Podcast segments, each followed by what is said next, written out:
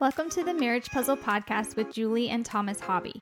We are marriage coaches who help couples with pain points about money, intimacy, and communication go from being overwhelmed to being secure in their marriage. If this is your first time listening to us, thanks for checking out our podcast. And don't forget to subscribe and leave us a rating and a review.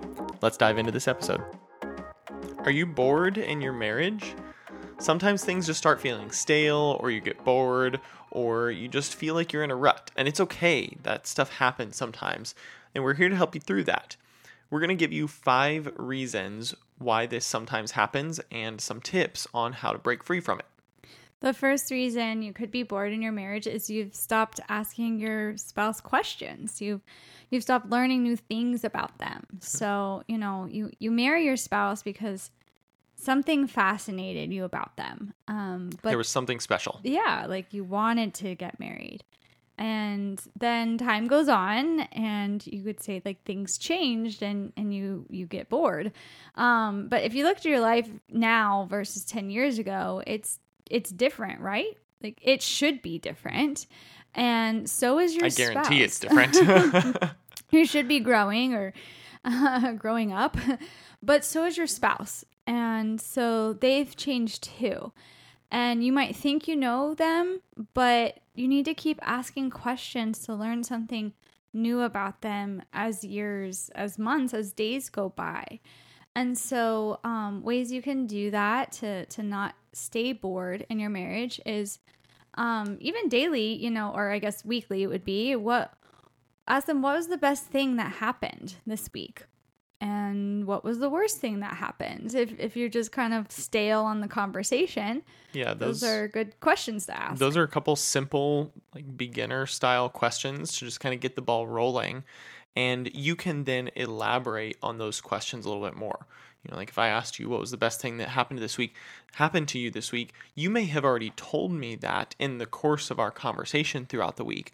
But you would have told me about it more so in real time, just as a story. But then when you think back about what was the best thing that happened, you'll pick that out as the best thing. And then I'll be able to just say, tell me why it was the best thing. Mm-hmm.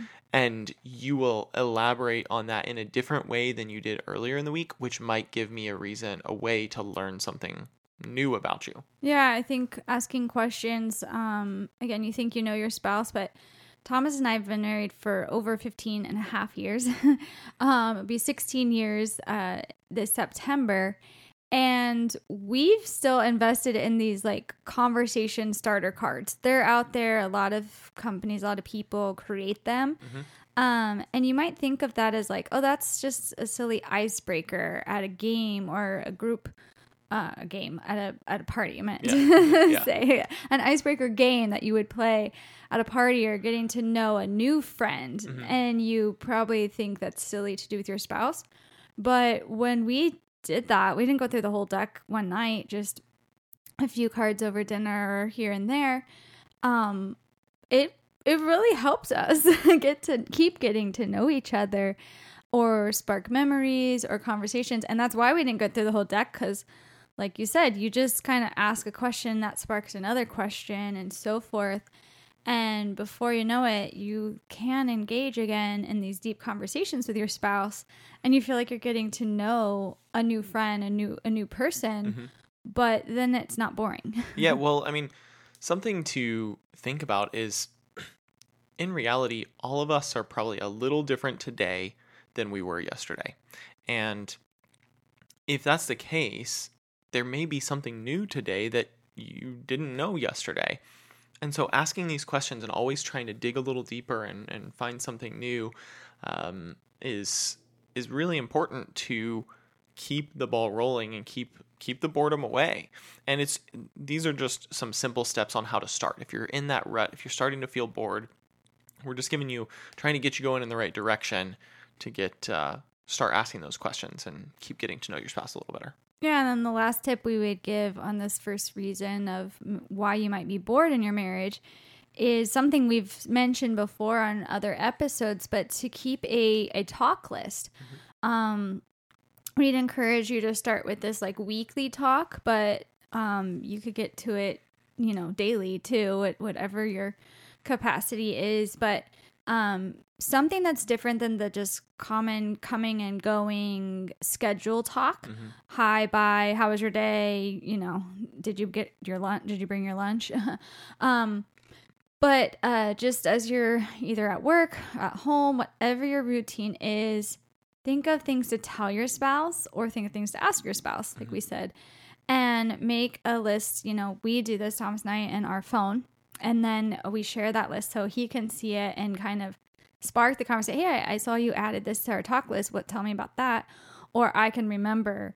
And we had to schedule that talk time for us to get in that habit. Mm-hmm. But now it just kind of comes naturally that whenever we have that lull moment, usually it's like in the car for driving, we don't know what to talk about. Mm-hmm. It's like, hey, pull up the talk list. What do we have here? And that keeps us engaged in what's going on in each other's life, kind of getting to know each other, but also keeps us talking instead of tuning out, doing our own thing and getting bored. Yeah, it's a really great list or great tip for multiple reasons. One, a lot of times just in our daily routine, we can forget what we wanted to talk to our spouse about.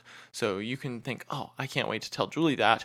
And then by the time we get around to talking about it, so many things have happened. It's just gone from my memory and it just never comes back up again. So helping you remember is one reason, but to really kind of just keep spurring on that conversation and to always have something to talk about, because the list will likely keep growing. I mean, in the beginning, you may feel like you're going to get through everything, but I would imagine you probably won't. You'll probably surprise yourself and think that and see there's a lot more that you'll be able to keep adding to that list to keep the conversation going. Yeah.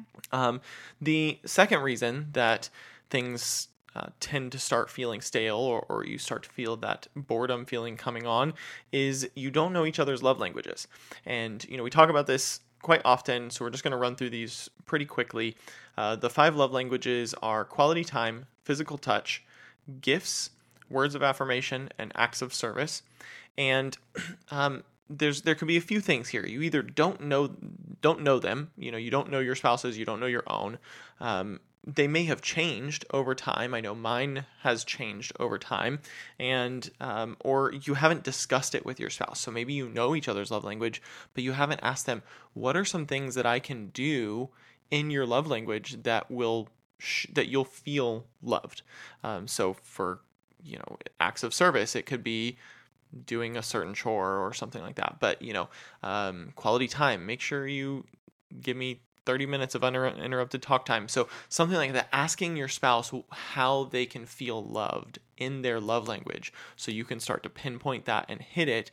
And, you know, again, be careful though, if you just keep doing that same thing, you could return right back to this boredom phase, but go back to the one we just talked about, keep talking and learning about your spouse. And you can develop those new ways to show them love in their love language. And I think a lot of couples overlook this because, you know, like you said, they don't know, or they're like, yep, been there, done that, took that 5 years ago.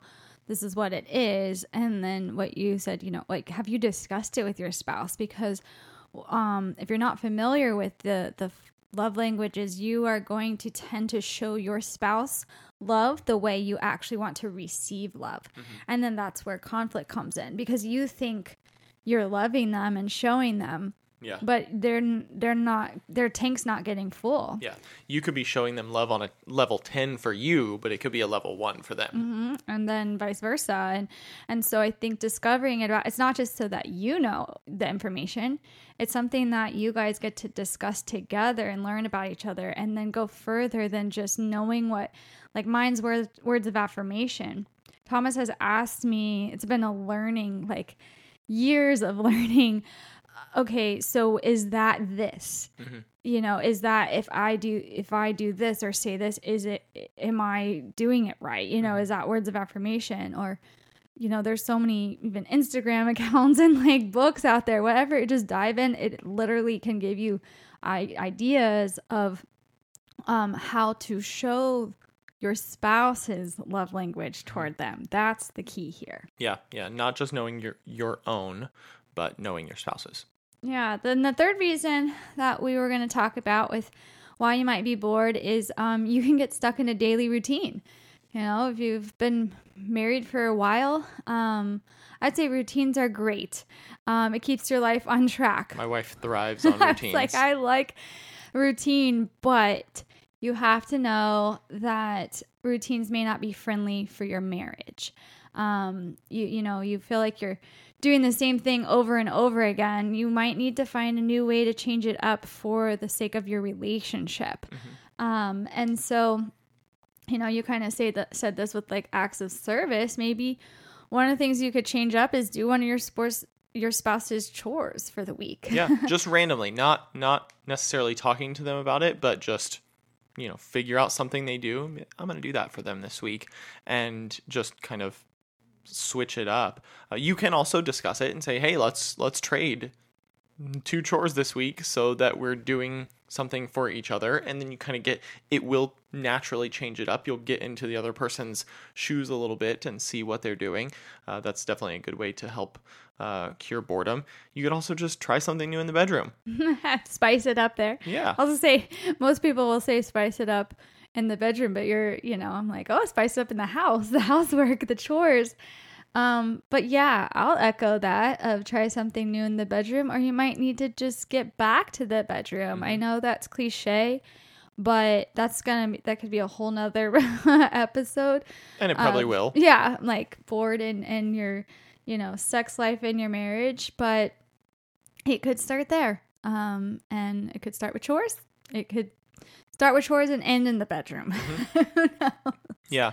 And the last tip we have on this one is maybe take a staycation day together. So both of you take a day off from work and find something to do together just for the whole day. But this one's tricky. You got to set some ground rules for this one. So you probably want to make sure that you're not doing chores on this day. You're not running errands on this day or anything like that. Just time together. So maybe you put it in your budget that you're going to eat out all 3 meals that day. And that's okay if you want to do that. You know, that way you're getting different experiences, or you want to go and do shopping or something, but find some little things that you can do in this day and just enjoy the day together, because that will be a hard stop change of pace from your daily routine of going to work every day. Yeah, I think people take time off for vacation. So, probably a week at a time at least, at family vacation, or if they're sick.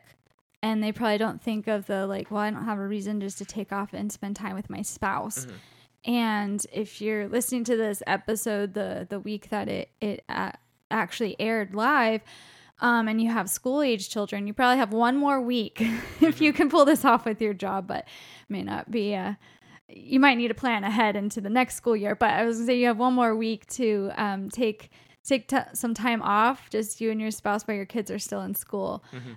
And that's something that Thomas and I've really enjoyed. We've gone up to a theme park for a few hours, mm-hmm. or caught lunch together or something, and it just gets us out of that daily routine, and doesn't have to be an evening romantic getaway, just to have a fun day together. Yeah. And the 4th reason is that sometimes you think just being together is the same thing as spending quality time together. And this can look a lot of different ways. It could be that, if you have kids, it could be that you only spend family time together and you don't separate any time out just for couple time, which is vital in that scenario. Right. It could be that, maybe you don't have kids and you're just choosing to eat out most meals so that you don't have to cook, which can be okay, but it makes it turn into just a routine, if you're cooking at home every night, that's your thing. If you're going out to eat instead of cooking at home, it's kind of the same thing. Like you're just doing it because you have to get it done, versus planned date night. So you have to figure out how to differentiate. Like if you're choosing to go out to eat at every meal, that's your own choice, but you have to figure out what's the dividing line between this is just a routine everyday dinner or meal versus this is an actual date. How do you differentiate that? Maybe that's how you dress up for it to go out for a date or something like that. So you have to figure out how to break that routine a little bit. Or do something else with it. Like we try to, you know, most of our dates we have to eat because of the time if we get a sitter and we go out. But we're usually then doing something else, whether that's dinner and dessert, when we try to go somewhere different for dessert. Right. Or a walk or another activity. Or that makes it more, like a date than just like, oh, we just went to dinner because we had to eat. Yeah. The other thing is this could also just be the opposite of having a date night. Could just be you're just hanging out at home. You just get stuck in the routine of, you're just spending time together, but you just stay at home every night and you just sit on the couch and watch TV.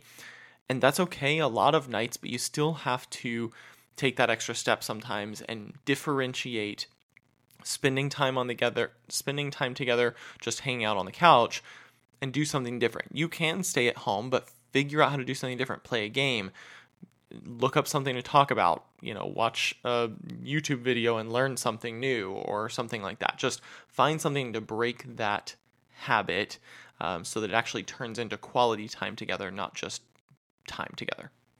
And then the last reason why we think you could be bored in your marriage is, frankly, you have a false sense of reality. There's so many like influencers out there, just things at our fingertips, that it's easy to start looking at your relationship with your spouse through the lens of someone else that we either follow on social media or a reality show we watch. I was just telling Thomas before we hit record, like, reality shows have been around for a long time. Even, love reality shows if you've watched Bachelor or Bachelorette. But there are so many more coming out, even just Netflix and stuff, that I'm like, it's just what's out there. It's kind of normal to see these false relationships and quick relationships and reality that maybe we know that you're watching a reality show, but when you're watching it, you can get so sucked into being like, my spouse isn't like that, or I wish someone said that to me or did that or treated me that way. And it makes me laugh. but your spouse doesn't have a personal writer or an unlimited budget or anything like that. An editor telling them maybe what they're supposed to say, but or editing the awkward parts out. And that's why I'm like, I think we deep down know that it's not real, but yet if we allow, and I'm not saying ban yourself from them, but you just have to like put the lens on and not compare you and your spouse to what you're watching or what you're scrolling past. Right. And so you really need to recalibrate your lens to be grateful for the man or woman that you did marry, like you and your marriage. While you're flooded with this other false reality. Yeah, so a couple things that you can do to help with that is maybe you just want to write down some of the things that you love about your spouse that will help you kind of recalibrate that lens. You see all these things on TV or on social media, but then if you just kind of take a step back and be like, what does my spouse do for me? And it could just be that they go to work and they bring home the income. And that's something that you love about them for your family. That's okay if it's a normal everyday thing that they're supposed to do. It could be something totally different. It could be that they make the bed. They're better at making the bed than you are or something like that. Something totally simple. I was saying, like, don't overthink that then. I mean, you can take the first step to show more appreciation, more love for your spouse, and just change something up, so that you're not bored. And but don't overthink it and think it has to be this big magical change in your marriage to get out of this feeling of boredom. But the one listening to this, whether you listen to this with your spouse or not, like, you can make a difference. Something that I can't remember when you started doing this for me, Thomas, but it wasn't done before we started doing this podcast, so I don't know what made you start it. Maybe we're talking about appreciation, and he just thought of you haven't told the story yet. No one knows what you're talking about. What he does every morning is we wake up at the same time. Almost every morning.